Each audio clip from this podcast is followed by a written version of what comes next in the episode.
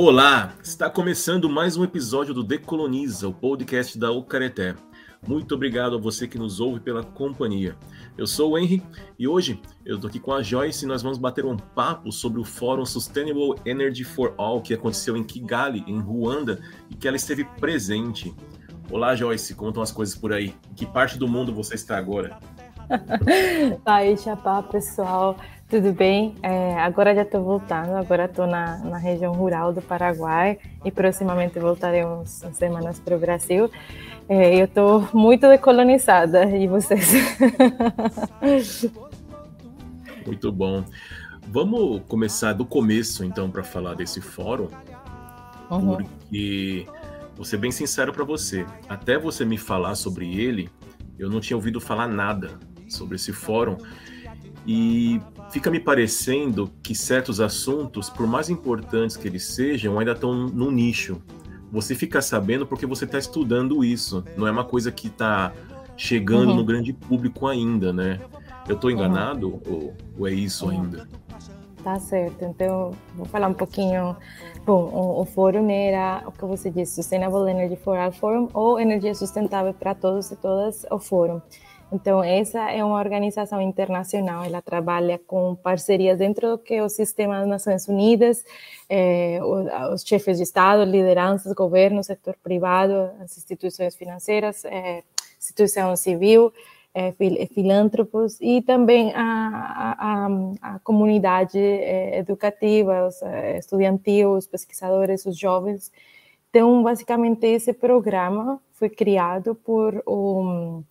o general, naquela época, Ban Ki-moon, é, das Nações Unidas, no ano dois mil e onze, é, no secretário-geral, desculpa. E, basicamente, a ideia era realmente manter essas rela- relações entre todas as entidades é, do sistema das Nações Unidas, mas também trabalhando com, com os governos para promover a questão da energia sustentável. Não, não é só uma questão de energia renovável, mas sustentável.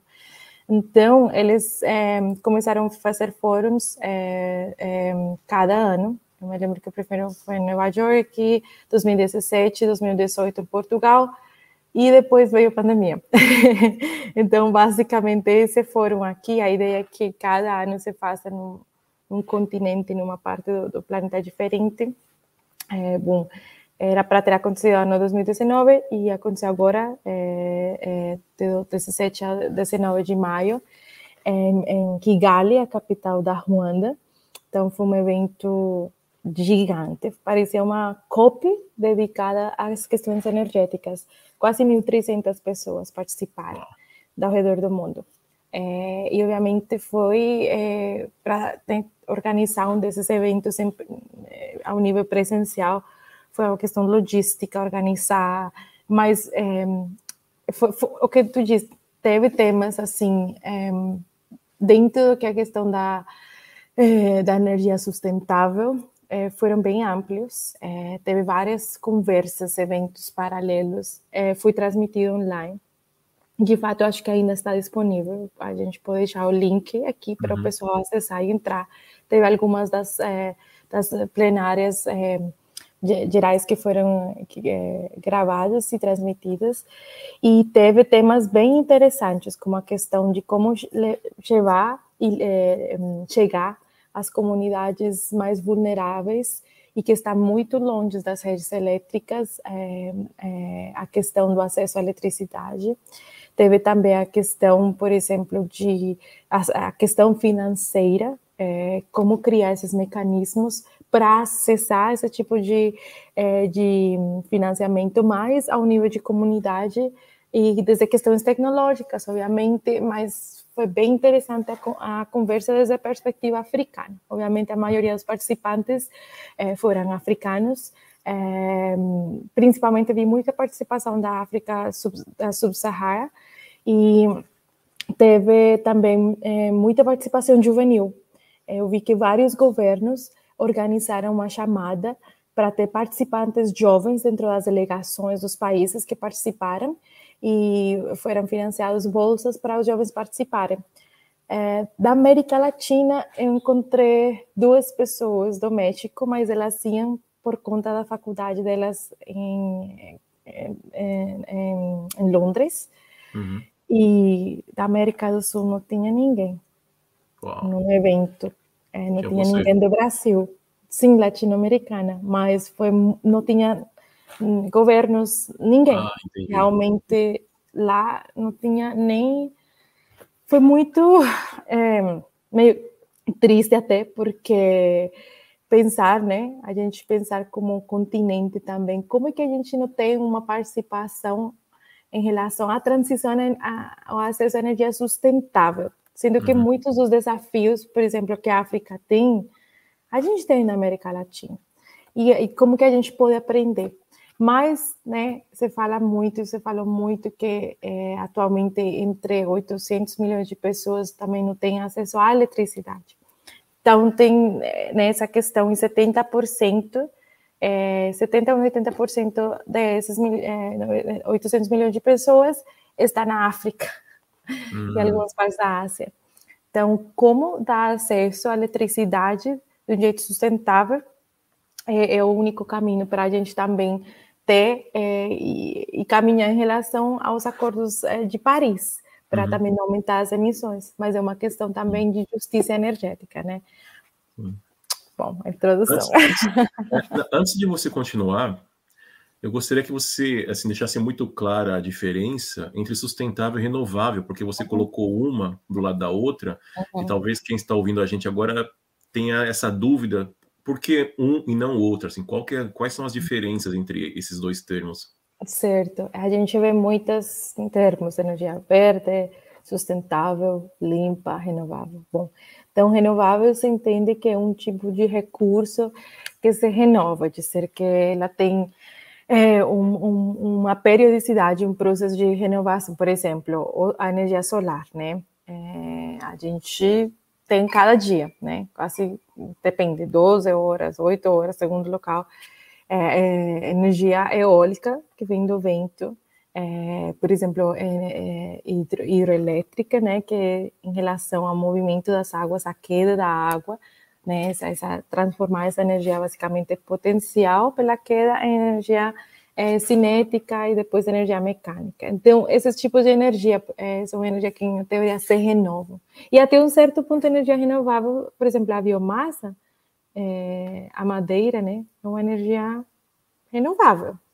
Uhum. Agora, que, como é que está a questão de, por exemplo, é, o, o uso, né, o, o consumo é, e o que realmente a lógica da natureza.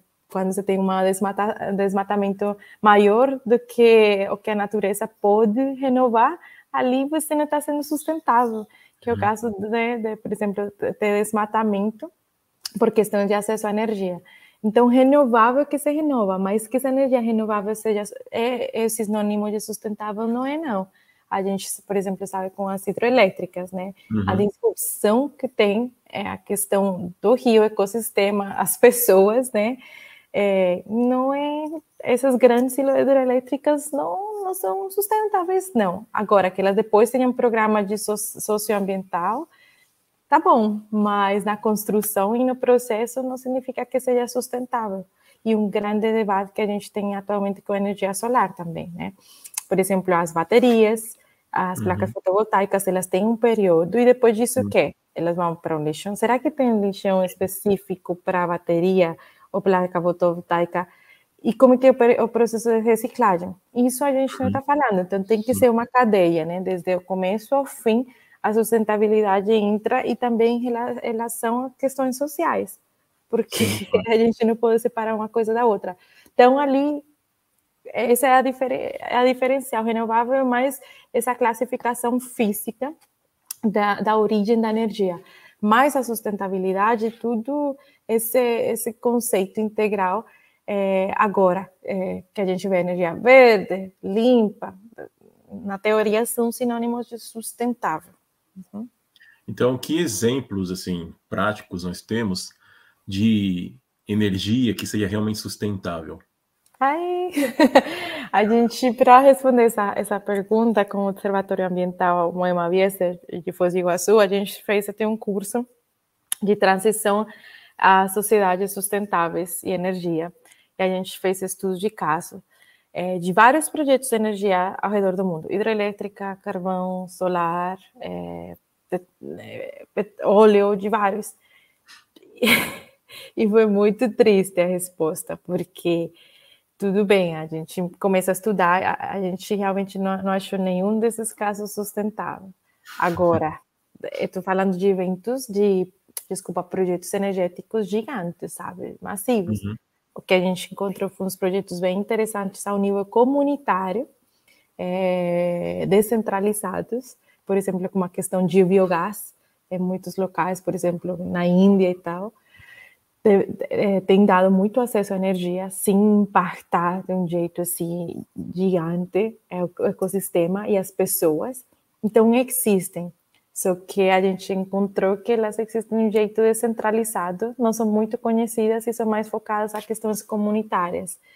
E até teve um debate que eu acho que a gente poderia fazer um podcast em relação à energia nuclear, né? É, que o pessoal fala muito nela, não emite dióxido de carbono na, na, na construção, e se é, tipo, responsavelmente é, mantidos todos os parâmetros de segurança, como é no caso, por exemplo, na França, que ainda não tem, esperamos não, não aconteça nenhum derramamento, nem problema, é, não tenha acontecido nenhum inconveniente, e setenta por cento da eletricidade deles vem da energia nuclear.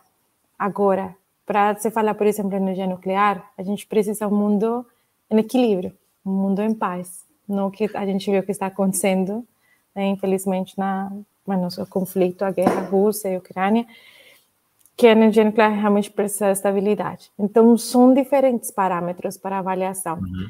mas é, existem, existem esses casos. É porque enquanto você falava da nuclear, eu lembrei de Fukushima, uhum.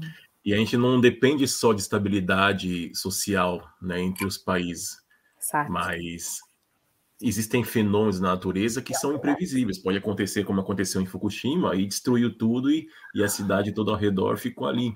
Né, radioativa, as pessoas morreram, enfim. Ah, mas, pelo que você está falando, e aí você me corrija se eu estiver enganado, a impressão que eu tenho é que atualmente não, não existe produção energética que seja sustentável. A gente está procurando aí maneiras de se causar menos impacto nessa produção energética. Né? E a, uhum. é, aliás, até a palavra sustentável, eu acho que ela, ela é, tem que ser alvo de... de crítica, de reflexão, porque sempre que você coloca sustentável associado a qualquer coisa, qualquer ideia, qualquer projeto, qualquer programa, fica parecendo que ele é ecologicamente correto ou que ele não tem os impactos, que ele está à margem do sistema de produção, que é o capitalismo que a gente conhece, uhum. né? Uhum. Mas a gente sabe que não é assim que funciona, o sistema se apropria dos conceitos, das palavras, né? Você coloca certas palavras-chave junto com alguma coisa só para ela ficar mais bonita, ou como se tivesse uma, uma responsabilidade social ou ambiental maior, mas a gente sabe que não funciona assim, né? E aí, quando você, né? Né? E quando você falou sobre essas propostas, esses exemplos que se, de geração de energia, que são sempre, ah, os exemplos vêm de comunidades pequenas, eu fiquei pensando, olha, em comunidades menores pode ser viável, mas a gente vive em sociedades, assim, em cidades, é. E a gente pode pensar em estados e países que, que tem uma demanda muito grande de energia. E você, é possível você colocar em grande escala essa produção dessas pequenas comunidades, ou ao fazê-lo você está fazendo também que essa, esse próprio exemplo do que é a alternativa pode virar a ser de grande impacto se aumentar a escala? Dá, dá para entender o que eu quero dizer? É. Ah, dá para entender, e eu acho que essa é uma das respostas que a gente pode pensar ao nível regional, nacional e local também, porque muitas vezes a gente tem a pensar, obviamente a gente tem um sistema de interconexão global, e tem uma questão, né, dessa matriz, né, energética global, é, que obviamente, infelizmente, é dominada pelos combustíveis fósseis, só que a gente tem essa decisão. A gente tem mudanças climáticas, a gente já tem que se adaptar. Se a gente parasse agora a produção de todo tipo de energia, ainda a gente tem que se adaptar aos efeitos das mudanças climáticas. Uhum. Não, não é uma questão imediata, né? Leva muitos anos. Então, a gente tem que decidir, ou a gente abre mão, né? Eu acho que pensar, por exemplo, de, de, desse business as always, de continuar agora desse jeito, totalmente, né, capitalista, totalmente centralizado, crescer, mas a gente depois vai crescer para onde? Porque uhum. quando a gente já supera esses limites de segurança planetárias, já é uma questão muito, muito delicada, né, que a gente está chegando, infelizmente. Agora, no outro lado que eu falava, tem quase oitocentos milhões de pessoas sem acesso à eletricidade ao redor do mundo. Uhum. Não, não, a gente não pode falar, ah, desculpa, já o pessoal, tá, os países europeus poluíram tá, muito, então vocês já não conseguem ter acesso à energia. No avião, por exemplo, quando eu saí de, de Ruanda, é, cidade Kigali, super, é, aquele mapa da eletricidade à noite. Sa, saindo da cidade capital, tinha escuridão. E tinha depois, dava para ver, porque eu passei tudo do deserto do Saara e, e outros países também. Tinha comunidades que elas tinham, marcavam aros de eh, fogo. Dava para ver o uso de fogo. Caramba, isso, isso faz você pensar muito, até nas nossos privilégios, por exemplo. Agora estar aqui ouvindo esse podcast, sabe? Que uhum, tem acesso claro. à eletricidade, à internet. Então eu vejo que Tem que, a gente tem que encontrar um jeito. É, sim, a demanda energética está aumentando, obvia, é, obviamente é uma questão é, vinculada com, com a questão também desses crescimentos, não só populacionais, mas os crescimentos também dos processos de demandas energéticas. Só que, ao mesmo tempo, a gente tem que ver esse jeito de decarbonizar a matriz é, é, energética, diversificar. É, não, por exemplo, seria também péssimo usar, por exemplo, o mesmo tipo de energia, até, por exemplo, é, centralizar, né, é, descentralizar, democratizar, o que estou falando, ao acesso, e é, que seja também economicamente viável. Então, são várias, várias variáveis, mas eu vejo que tem nações, que tem países que elas estão tentando, elas estão caminhando. Por exemplo, o que eu vi na Ruanda, né? É, na matriz energética, quase deles, uns sessenta por cento vem da madeira, né, da biomassa. Com isso, eles fazem a queima, também a questão, por exemplo, da, da, da cozinha, de cozinhar. E eles estão tendo modelos é, para, por exemplo, fazer uns fogões é, que usam essa madeira, mas eles são... Eles, é, filtram alguns tipos de poluentes, estão tendo muitos pro, projetos de é, é, reflorestação. Então, assim, é uma questão complexa e eu vejo que a gente, às vezes, não pode generalizar. A gente precisa uhum. ver uma região, é, os, bom, os recursos, é, mas também o histórico, mas também as, as prioridades também morais e até, até onde que a gente pode dar esse copy-paste, né? Uhum. desses modelos europeus que realmente não, não estão se aplicando às nossas realidades. E, e além disso, tem muito a dizer. É, os povos tradicionais indígenas, especialmente falando também na África, o que eu vi, tem muito a falar em relação a essas filosofias comunitárias e a transição energética, né? Como a gente vê... É, que quando a gente quebra esses limites de produção ou de lógica da natureza, a gente entra no que são os ecocídios e depois uhum. genocídios. E a Ruanda realmente foi um país que ela passou por essas situações, tanto de genocídio como de ecocídio. E eles estão com outros modelos é, decoloniais para essa transição. Então, a gente precisa, Henrique, encontrar esse, esse ponto-chave. Eu acho que vai ser... dos dois jeitos, comunitário, mas também esses grandes é, projetos de acesso à energia, eles têm que realmente reavaliar, avaliar, uhum. e a gente como cidadão também fazer uma, uma força-tarefa de mobilização para repensar se a gente realmente precisa desses projetos gigantes. Só para fechar esse comentário, por exemplo, a gente vê no, no caso do Mercosul, Brasil, Paraguai, Argentina e os outros países da região, têm sofrido crises hídricas impressionantes nos últimos anos. A minha pergunta é, será que vale a pena abrir uma outra hidrelétrica gigante com capacidade instalada no Amazonas e quando chegam os meses de crise hídrica, nem a produção, ainda que você tenha uma capacidade instalada, você não chega nem ao mínimo pelas mesmas crises geradas pelas mudanças climáticas. Uhum, uhum. Aí, você, às vezes, não se precisa. Eu acho que já esses modelos, né, que a gente viu baseados também numa estrutura verticalizada, ditatorial, eles não se aplicam mais também à nossa realidade. Então, Por isso que acredito e vejo muito também essas respostas ao nível comunitário. Mas é como esse nível comunitário pode impactar a indústria e como a gente pode e tem que impactar é, essa adaptação e mitigação às mudanças climáticas. É, mas quando você cita o Brasil e hidrelétricas, a gente não pode ignorar que, historicamente, a construção de hidrelétricas não está associada somente à demanda por energia. Uhum. Né? Na ditadura brasileira se construíram aí algumas hidrelétricas, e uma delas foi construída por interesse econômico e só para fazer uma propaganda de que estava levando-se progresso para o Amazonas, que no caso é a hidrelétrica de Balbina, que mesmo no projeto já se sabia que ela não iria produzir energia para aquele tamanho de, de hidrelétrica. Então, não tem como ignorar outros fatores, não é só falar de energia, nós temos que falar o que está por trás, a questão, os interesses políticos, os interesses econômicos, porque tudo isso tem que ser levado em consideração, né? Não se constrói só porque precisa. Esse é o argumento que se vende. Agora, o que está por trás aqui, o real interesse, não, dificilmente vem à tona, a não ser que você comece a investigar mais a fundo, né? Agora, para voltar no que você estava falando, Uh, surgiram aqui vários pensamentos enquanto você falava, mas eu vou tentar aqui organizar e destacar alguns, que é o primeiro.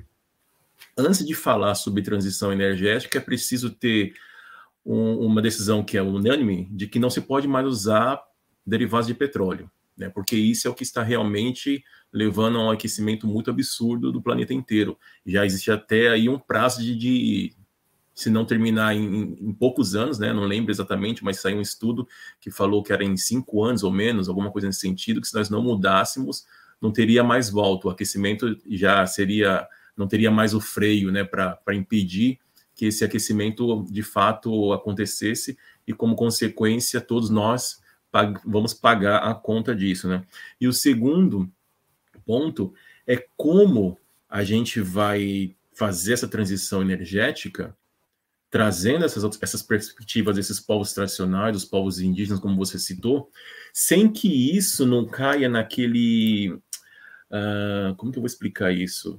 De, deixa eu exemplificar. A gente sempre usa os povos tradicionais, os povos indígenas, como exemplo de populações que tá ali com uma, vamos chamar de harmonia com, com o meio ambiente ali que está ao redor deles, né? E a gente sabe que isso acontece porque eles têm um modo de vida de baixo impacto ambiental, né? A partir do momento que eles passam a ter um consumo que remete a, um, a uma forma de vida que, vamos chamar que é mais ocidentalizada, eles passam a ter mais impacto no meio ambiente que eles estão inseridos. E aí aqui, eu, eu não quero polemizar e nem dizer como eles têm que viver, o que eles têm que fazer. Aqui o meu ponto é o paradoxo ali, ou o grande problema de você levar a eletricidade, a internet para essas populações, porque de fato elas têm esses direitos, mas como fazê-lo sem que isso vá, sem que vá junto com a energia e, e junto com a internet, todos os malefícios que está ali inerente a essa produção energética. Dá, dá para entender o que eu quero dizer? Como que a gente vai fazer para essas populações todas terem ener, ener, energia, eletricidade, internet, mas sem ter esses grandes impactos ambientais, sabe? Eu acho que as pessoas que, as pessoas que não estão tão envolvidas, né? Quando ouvem falar sobre isso, eu imagino que deve passar na cabeça delas. Como a gente faz isso? Como a gente usa esses povos tradicionais, os exemplos dessas populações, para produzir energia sem causar essa destruição em massa que o atual modo de, de produção energética é, faz? Então, Henrique, essa é uma das perguntas que eu estou tentando responder. E eu estou vendo que tem... A gente precisa pesquisar, a gente precisa estudar, entender mais, porque muitas vezes, por exemplo, que eu vejo, eh, se estuda muito, por exemplo, essa relação entre povos indígenas e produção alimentar e gestão das águas.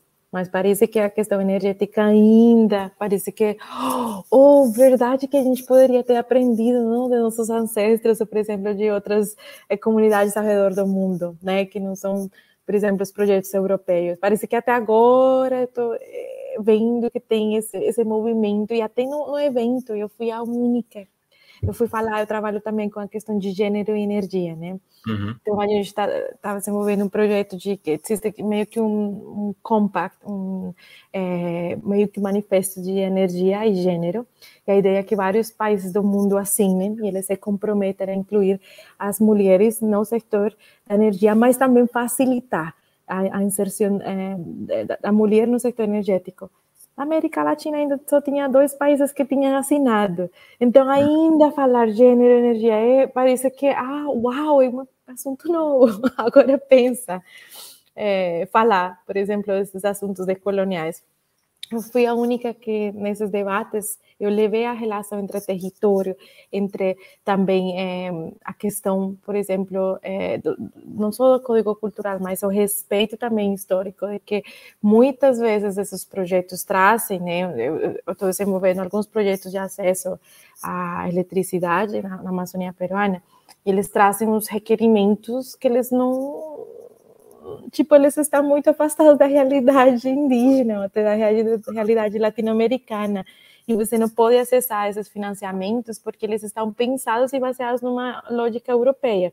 Uhum. Agora, pensar isso e também falar, por exemplo, eu me lembro que foi a única pessoa que trouxe na mesa essa questão das línguas. A gente no evento tinha inglês, francês e, e pronto. A gente está excluindo muitas pessoas desse debate, desse entendimento, dessa construção da transição energética eh, global, só por estar baseada numa monolíngua, né? Então, isso também é muito triste. E parece que a gente precisa fazer tudo isso quase menos de cinco anos. Alguém me falava, né? Alguém falava, ó, oh, a gente fala desses O D Ss dois mil e trinta. A gente está em dois mil e vinte e dois, são oito anos. E se você é, faz cálculos em semanas, é ainda mais deprimente essa questão de que a gente precisa decolonizar desses debates, aprender isso e propor esses modelos, é menos de... A gente ainda parece que está atrasado. E eu acho que também é um convite para as pessoas é, de estudarem e fazerem essa relação mais entre... entre não só os povos indígenas, mas também, por exemplo, como eu vi na África, os, os povos tradicionais e a transição energética, o que, que eles têm para dizer, e que e tem muita relação, por exemplo, com a questão de território é, e colonialidades do passado. Sim, por exemplo, a gente vê muito, por exemplo, Moçambique, um país que ele tem um modelo, infelizmente, neocolonial em relação à transição energética, e eles estão tentando decolonizar isso para trazer, para dizer... Sim, a gente não pode usar combustíveis fósseis, mas você também não pode falar para uma família que cozinha, né, e, e queima carvão para se aquecer, não usar, por exemplo, gás natural ou não usar, por exemplo, eletricidade que vem do petróleo porque é poluente, porque você não pode fazer isso. Entendeu? Estabelecer esses limites também é uma questão de justiça energética. A gente entende muito justiça ambiental, mas justiça energética a gente precisa mais pesquisadores, mais gestores, não só comunitários, mas também tomadores de decisão que entendam esses temas. E aí, por aí, depois vou falar no final que tem algumas iniciativas que, que a gente está trabalhando. De, de fato, a gente vai disponibilizar o curso online, gratuito ah, e aberto, em relação à transição a, a sociedades sustentáveis, e tem muito a ver em relação à justiça energética. É, eu vou falar, mas a gente está criando esses módulos para diversificar e ter também é, em espanhol e em português, que não seja só em inglês. Uhum, sim, é bom. Uh, é interessante que você falou dessa, esse exemplo da família que faz lá, que cozinha e que se aquece com carvão, e, e a gente pensa em quão poluente esse, esse método é, mas a gente esquece é. das grandes fábricas, das indústrias que estão soltando fumaça aí disparada em qualquer grande cidade que você viaja, você vê de longe, você vai em... em e também tem o modo de, de vida que é baseado em carro, como tem em cidades como São Paulo, que tem mais... Tem tanto carro, mas tem tanto carro que parece que a cidade é feita para carro, né? E, na verdade, é. acaba, que, acaba sendo isso mesmo, né? Brasília, por exemplo, tem bairros que nem calçada tem, a cidade inteira é projetada para ter carro só, sabe? Tem um monte de pista larga. E a gente está pensando na, na, nessas famílias aí, mas com modo de vida mais, digamos, simples, e a gente ignora que esses milhões de carros que tem espalhado no Brasil, em outros países, em outras grandes cidades, Tem, causam uma, uma poluição que é muito mais absurda do que qualquer fogãozinho aí nos interiores ah, que está sendo usado para cozinhar e, e, e se aquecer, né? Parece mas, uma, né, uma questão de gentrificação energética, né? Pois é, mas isso daí fica, fica parecendo mais um reflexo daquilo que já acontece em várias áreas. Você sempre responsabiliza o pequeno, né? Aquele pequeno consumidor, o pequeno produtor, como se ele fosse a causa da desgraça inteira, sabe? A gente nunca pensa nas grandes fábricas, porque a, a, esse... O, O marketing, a propaganda do, desse sistema econômico uhum. é, tão, é tão esperto, tão esperto, que ele desvincula a marca da produção.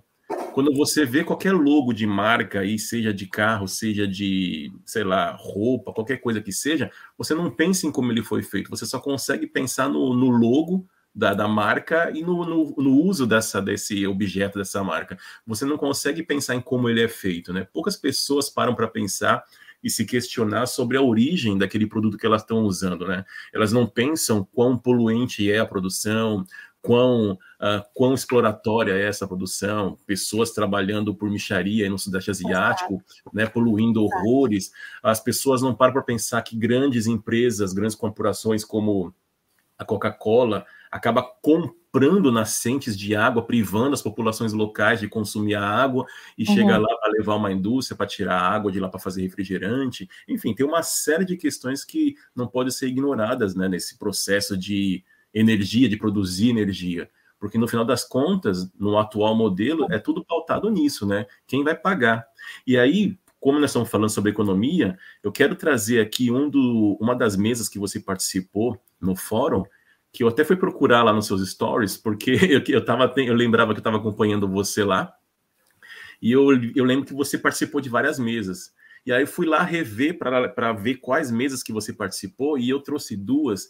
E aí, como a gente está falando de economia, vamos falar sobre o que, que é essa economia verde, hum. porque, assim, quando eu vejo economia verde, eu já fico, assim, com suspeita. Para mim já soa estranho isso, sabe? Porque é aquilo que eu estava falando sobre como o sistema se apropria dos conceitos, né? Fica parecendo que se você coloca verde em economia, é só o sistema se apropriando de um termo para ele parecer mais uh, ecologicamente correto. E o que, que vocês discutiram, então, lá no fórum? O que, que é essa economia uhum. verde?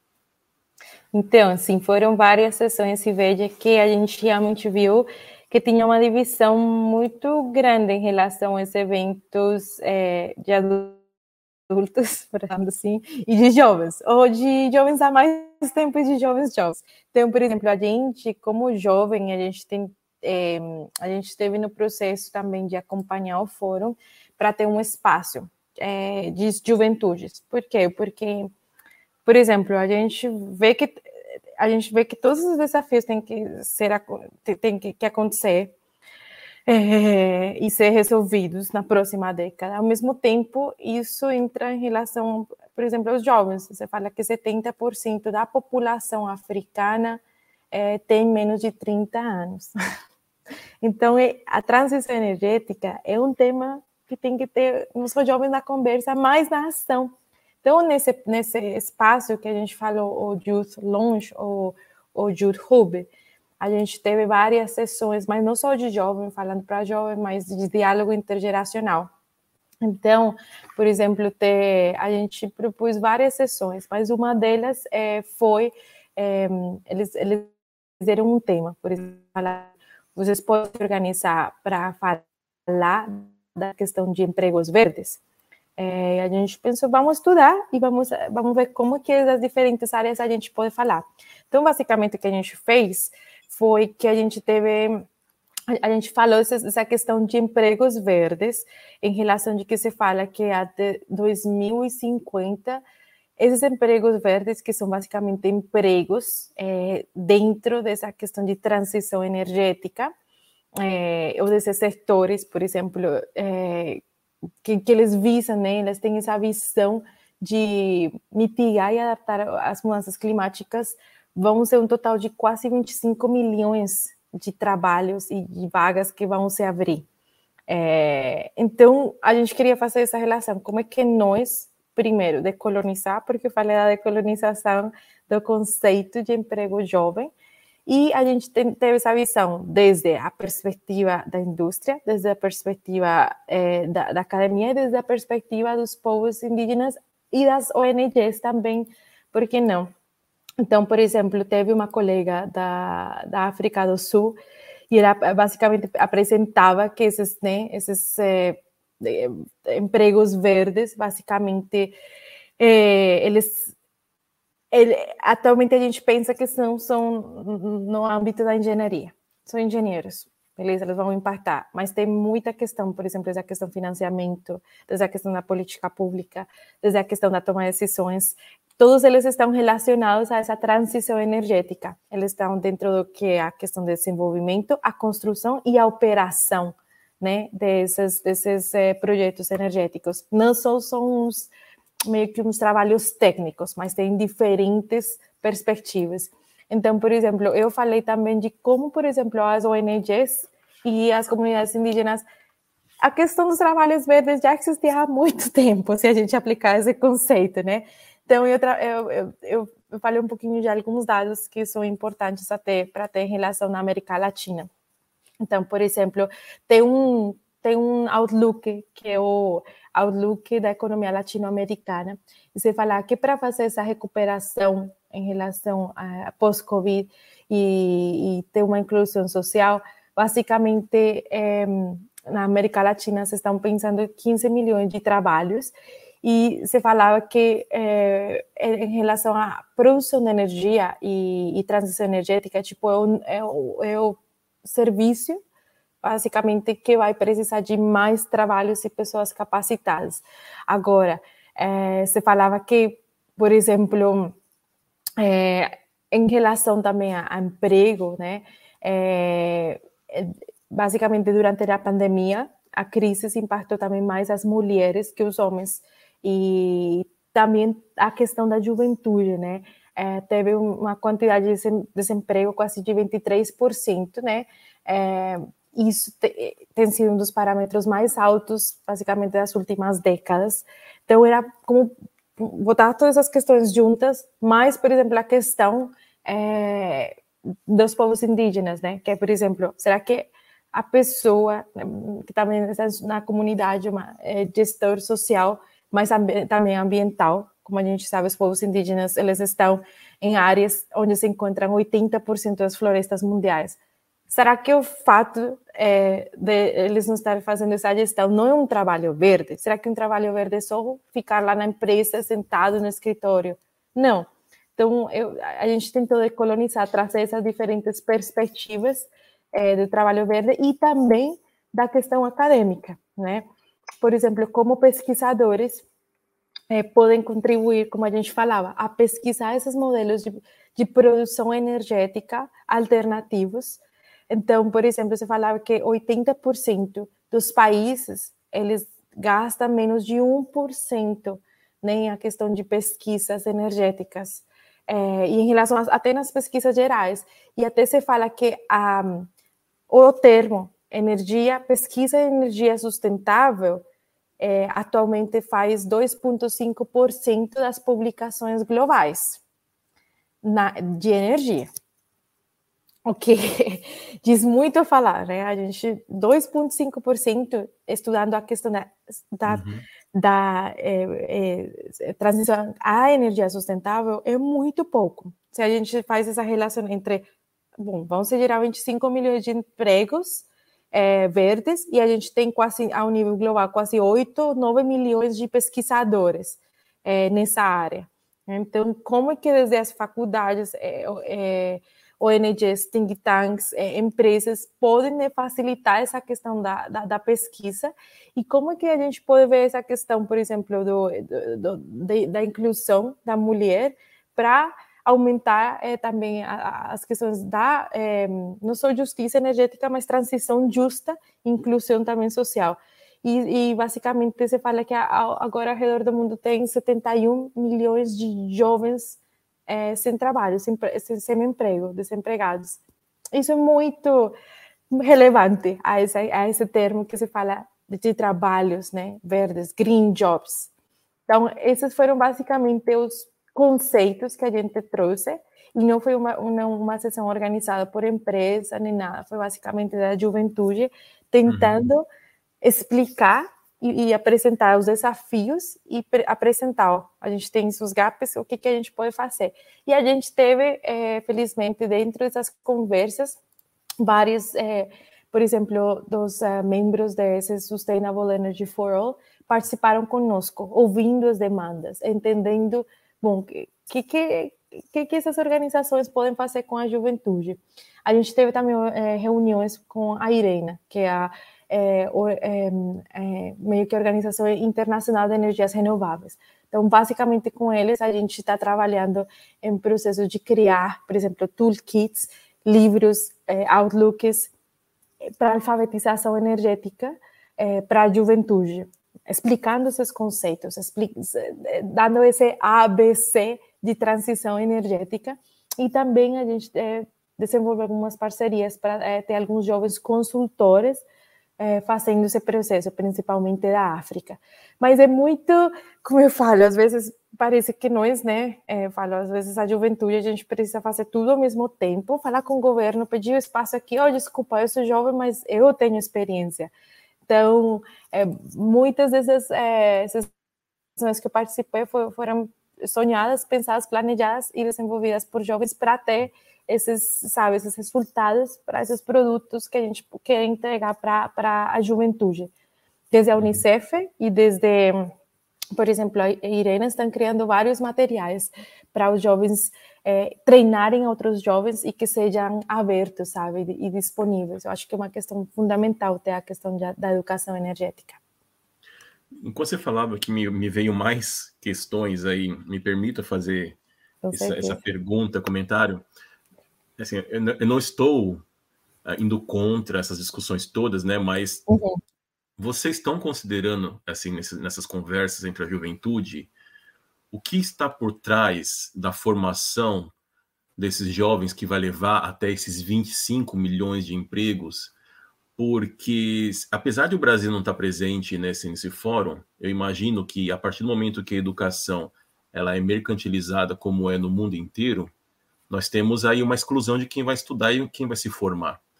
Então, até onde essa geração de vinte e cinco milhões de empregos não vai continuar alimentando esse mesmo sistema? Por quê? Porque você continua excluindo os povos ali, os, os povos pretos, os povos indígenas, uhum. mulheres. A gente sabe que dentro da formação universitária, mulher, apesar de estar aumentando, tem mais, uh, proporcionalmente tem mais mulheres, mas conforme você vai indo para a pós-graduação, começa a diminuir, assim, de forma muito absurda. Então, na ciência, a presença da mulher ainda, infelizmente, é, é menor, uhum. não é? Então, certo. Como que, né, se, a gente, se a gente pensar só nos vinte milhões de empregos que vão surgir, é, sou até otimista, você fala assim, nossa, então são vinte e cinco milhões de trabalhos que vão ter uhum. aí no, no futuro próximo, médio ou prazo, que vai ser para tentar resolver esse problema que nós temos de transição energética. Mas pode ser um tiro que vai sair pela culatra, porque uhum, uhum. não adianta nada a gente ter vinte e cinco milhões de empregos, uh, vamos chamar de empregos verdes, se quem está ocupando esse, esses espaços são as mesmas pessoas que historicamente estão alimentando o sistema ao contrário, sabe? Porque, vamos pegar o Brasil, volto a dizer, o Brasil não estava presente no fórum, mas é a realidade mais próxima aqui de quem está ouvindo a gente e a minha, né? Você tem outras realidades para comparar, mas vamos ficar aqui nesse exercício de falar do Brasil. A gente sabe quem se forma na faculdade no Brasil, a gente sabe quem vai para pós-graduação no Brasil, a gente sabe uhum. quem vai trabalhar de fato se formando no Brasil, né? Então, se trouxer essas possibilidades de, de milhões de empregos verdes para o Brasil, a gente sabe quem vai ocupar esses trabalhos. Vai ser a minoria da minoria que tem essa preocupação real com o meio ambiente que vai estar lá. E no final das contas, eles vão, vão estar lá batendo em gigantes, sabe? Fazendo lá os seus trabalhinhos de formiguinha, necessário, mas ainda... Eu, você entende o que eu quero dizer? Sim, eu até vejo isso, tem, é mesmo na participação dos fóruns, né? Como eu falei, eu não acho ninguém da América... tipo, desde a Colômbia para baixo, não, é, não achei ninguém. E eu vejo muitos, quando a gente fala desses ativistas é, energéticos, jovens, a maioria deles é, é, é branco ou branca, eles têm família privilegiada, é, de, né, de, a questão de financiamento, eles foram levados para os Estados Unidos muito jovens, por isso que eles falam inglês, É, é, e é isso que me incomoda. Veja que, por exemplo, uhum. eu sou uma artista que falo assim, imigrante, né, descendente indígena, e com outras realidades também muito difíceis para chegar até certo ponto. Mas eu, eu, eu fico perguntando isso, porque para mim me levou quase muitos anos para poder estar nesses fóruns, nesses espaços, até nesses projetos. Eu acho que a gente, todo jovem não tem essa oportunidade de criar rodas de sério, e a gente não vai ter o suficiente tempo. E a minha questão, por exemplo, quando eles dão esses espaços, eles deram esse espaço para nós de falar de emprego verde. A gente tentou, eles falaram, a gente tem esse espaço, vocês conseguem fazer, a gente, vamos falar do conceito, vamos falar da colonialidade, vamos falar desses desafios.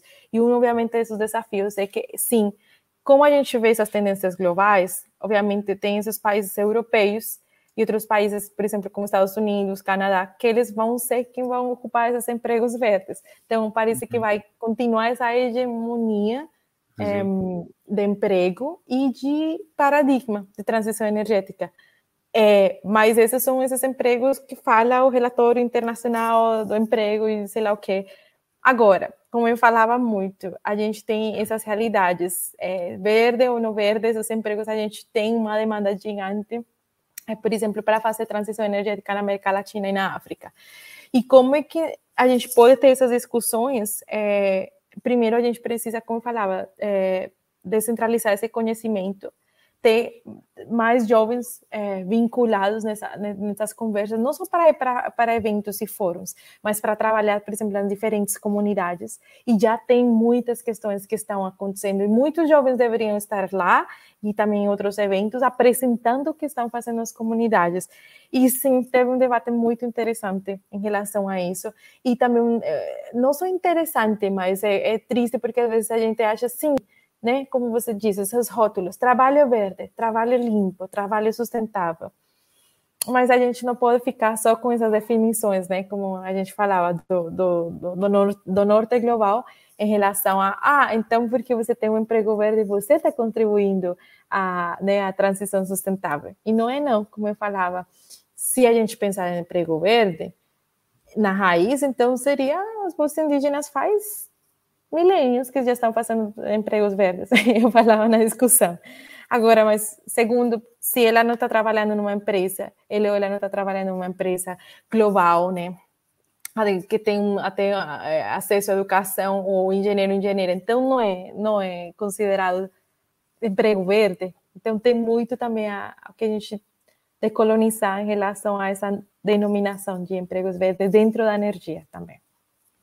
É, quando a gente fala sobre decolonizar, a gente tem que ficar sempre lembrando e insistindo que decolonizar não é uma coisa ou outra, né? Ou uhum. decoloniza tudo de uma vez, ou não vai dar certo, porque não, você não consegue pensar no mundo que seja aí mais ambientalmente viável para nós, né, como seres humanos mesmo, sem questionar a estrutura capitalista, sem questionar o racismo, sem questionar um monte de questões que estão todas aí acontecendo, fruto, consequência das colonialidades agindo, né? Nós vamos terminar daqui a pouco, mas antes de finalizar, Joyce, fala do curso que você tinha dito aí, mencionado anteriormente. Sim, e também do curso, e também queria falar um pouquinho da Ruanda, em relação a por que Diga, você claro, fez a Ruanda. Sim, eu vejo que um dos passos interessantes, esse evento que poderia ter acontecido em outro país europeu, ou, sei lá, Canadá, mas aconteceu na Ruanda. E muitas das pessoas que fomos lá, a gente não entendia a realidade, a gente tinha ouvido que o país tinha... o que tinha acontecido, né, nos, nos, nos anos noventa, com, com o genocídio. Mas até você estar lá, ver, é, não só a questão histórica, a gente até poderia fazer um outro programa, é, porque o que aconteceu com também o genocídio teve essas origens coloniais, né, de você dividir e classificar dois povos por mais evoluído e menos evoluído, né, os antropólogos vegas e alemães, alemães fazendo as classificações étnicas, introduzindo uma carteira de identificação étnica nos anos cinquenta, e dividir o povo entre mais, né, alto e magro, são mais evoluídos porque são mais parecidos aos europeus, e coisas assim. E ver, né, um, aconteceu um genocídio de faz vinte e oito anos, quase no ano que eu nasci, e, oito anos, e vinte e oito anos depois, né, ir para a Ruanda, ver como que, como que o pessoal está se recuperando de um trauma geracional e como que o país também está fazendo projetos de liderança também em transição energética comunitária.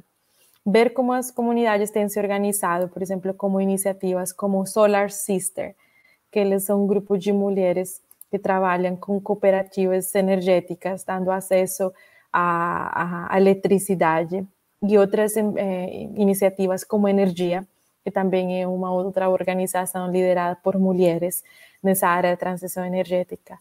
Ir lá, se sentar e conversar com elas. E às vezes a gente vê que a gente tem muito a aprender eh, da África, muito também aprender da Ruanda, da resiliência, do que eles têm que falar em relação às colonialidades e como a colonialidade é tão perigosa que pode levar a um ecocídio e um genocídio. E é uma coisa muito séria que às vezes a gente não, não para para pensar. E isso tem muito a ver, por exemplo, também com a transição energética. Cada vez é um tema não só mais relevante, prioritário, mas fundamental. E se nós continuarmos com essas colonialidades, vai ser muito perigoso. Nós podemos realmente ter um futuro seguro, é, tanto ambientalmente, socialmente, mas também como culturalmente, né? Como a gente, às vezes, não estuda nossas próprias culturas, o que, que tem de ser a história da minha comunidade antes de copiar um modelo é, europeu em relação à transição energética e pensar que está tudo certo, né? A gente também teve espaços para discutir questões como o que está acontecendo com a guerra atual. Por exemplo, eu levei muito é, é, uma opinião que a gente pensa, né? Ah, a Alemanha tem um, um processo de transição energética super importante, interessante, e eles vão falar, aí eu pergunto, né? Acho que até a Colômbia ia ter uma mesa no evento, mas eles não fizeram. E a mesa era... falava como a Colômbia é um, tipo um champion, um campeão em relação à energia sustentável. Eu pensava, espera um momento, a Alemanha parou de comprar o carvão mineral da Rússia e passou a comprar o carvão mineral da Colômbia, da região da Guajira, que é uma região principalmente indígena no norte da Colômbia. E já muitas pessoas estão sendo afetadas pe- pela mineração. Então, não me fala, Alemanha, que isso é sustentável, né? Essa, essa política de not in my backyard, não, não no meu jardim, está se aplicando nos países latino-americanos. A gente não tem essa soberania e a gente está sendo abusado desse jeito. Não, realmente, essas conversas muito polêmicas, importantes, tentei levar e foram importantes, porque as pessoas... verem, oh, então, oh, então a Alemanha aparenta ser, né? E, e esta semana eu vi uma notícia que eles desmataram uma floresta de milhões de anos para especialmente fazer a questão da mineração de, de carvão. Então, como é que a gente vai copiar e colar esses modelos? A gente não pode. E a minha convite também é estudar um pouquinho mais a história da Ruanda e de outros países africanos, muito, é muita história, mas tem muito mais a falar em relação à resiliência, em relação à comunidade, em relação a essas filosofias dentro da transição energética e como é que nós podemos aprender. Eu vou também passar para vocês uns links para que entrem e vejam esses projetos de mulheres, de comunidades, como estão impactando e como poderíamos nos inspirar, e não só inspirar, sino realmente tentar fazer essa transição energética rapidamente e sustentavelmente, porque é preocupante. E, bom, basicamente, para finalizar, assim, a gente, com o Observatório Ambiental Moema Viezzer, a gente está desenvolvendo, é, a gente já fez um, é, uma versão de, do curso que eu falei de, de, de transição energética para sociedades sustentáveis, e a gente está fazendo uma versão aberta. É, eu vou também passar o link. A gente está fazendo inicialmente em português, mas nós queremos também expandir para outras línguas. Então, basicamente, o nome do curso é Alfabetização Energética Rumo à Transição para Sociedades Sustentáveis, onde a gente estuda, esses, faz esses estudos de caso, tem essa questão não só da teoria, mas também da prática em relação a, a esses conceitos de transição energética. Então, a gente estudou basicamente conceitualização sobre os tipos de energias, estudos de casos, esses modelos de transição e esses, esses projetos que já estão acontecendo, que precisam ser visualizados e como que você pode também começar um projeto de gestão energética na sua comunidade, bairro, família e ser parte dessa, dessa questão global, porque a gente precisa de uma transição energética ao redor do mundo, né? E não esperar que os nossos governos e tomadores de decisões estejam cientes de, de todas as nossas de, demandas e aguardar a eles, né? Então, também um convite também de empoderamento também social, e que a questão da transição energética é uma questão relacionada à soberania do nosso território, à nossa soberania cultural e ao nosso futuro. E tem, é muito sério prever um ecocídio e, e genocídios é, devido a essas questões de distribuição, mas também produção energética futuro. Sim. Então, a gente vai disponibilizar esses links desse curso também que você está tá mencionando, né? E aí, quem uhum. tiver interesse, é só acessar aí. Com certeza vai ser bem interessante aí pra, e necessário também, né? Porque é importante e urgente tudo isso aí. Você quer falar alguma coisa antes de finalizar? Era isso. E, pessoal, acho que a gente precisa estudar muito em relação a essas perguntas que o Henrique fazia. Eu ficava pensando, se eu pudesse dar uma resposta específica, seria genial. É, esse estudo, você não precisa estar em faculdade para fazer esse estudo, né? A gente sabe que é, esses estudos e, e essas, entendendo suas cosmovisões, mas, por exemplo, as realidades, e até se sentar, muitas vezes também na nossa casa, ouvir também aos nossos avós, é importante, é, porque eles serão já é, lixo zero, a geração deles. A gente se esqueça de muitos termos, né, como a gente falava, que o greenwashing traz, sim. Mas em relação ao que, que é o Brasil, o que, que a comunidade de você entende por transição energética, e como é que você pode ser um gestor e ajudar a acontecer essa transição energética na sua comunidade. Pergunta para vocês. É, e, se, e se a gente não tem essas respostas que a gente estava discutindo agora, pelo menos a gente começa a ampliar o debate, né? Porque você Exato. Falou de dois vírgula cinco por cento de dimensões ao assunto, a gente precisa que isso cresça muito, porque a gente só vai ter respostas se tiver mais pessoas discutindo e interessadas em ter respostas, né? Senão, até lá, vai continuar sem resposta e tendo esse... dando murro aí em ponta de faca sem encontrar uma solução que seja viável mesmo, né? Bom, com certeza há muito mais para falar, mas por hoje é só. Muito obrigado, Joyce. Obrigado, ouvintes, pela companhia. Procurem a Ocareté no Instagram e no YouTube. Até o próximo episódio. Beijos e abraços ocaretenses. Tchau. Eu vou pra Oslo aprender um canto pra Xangô.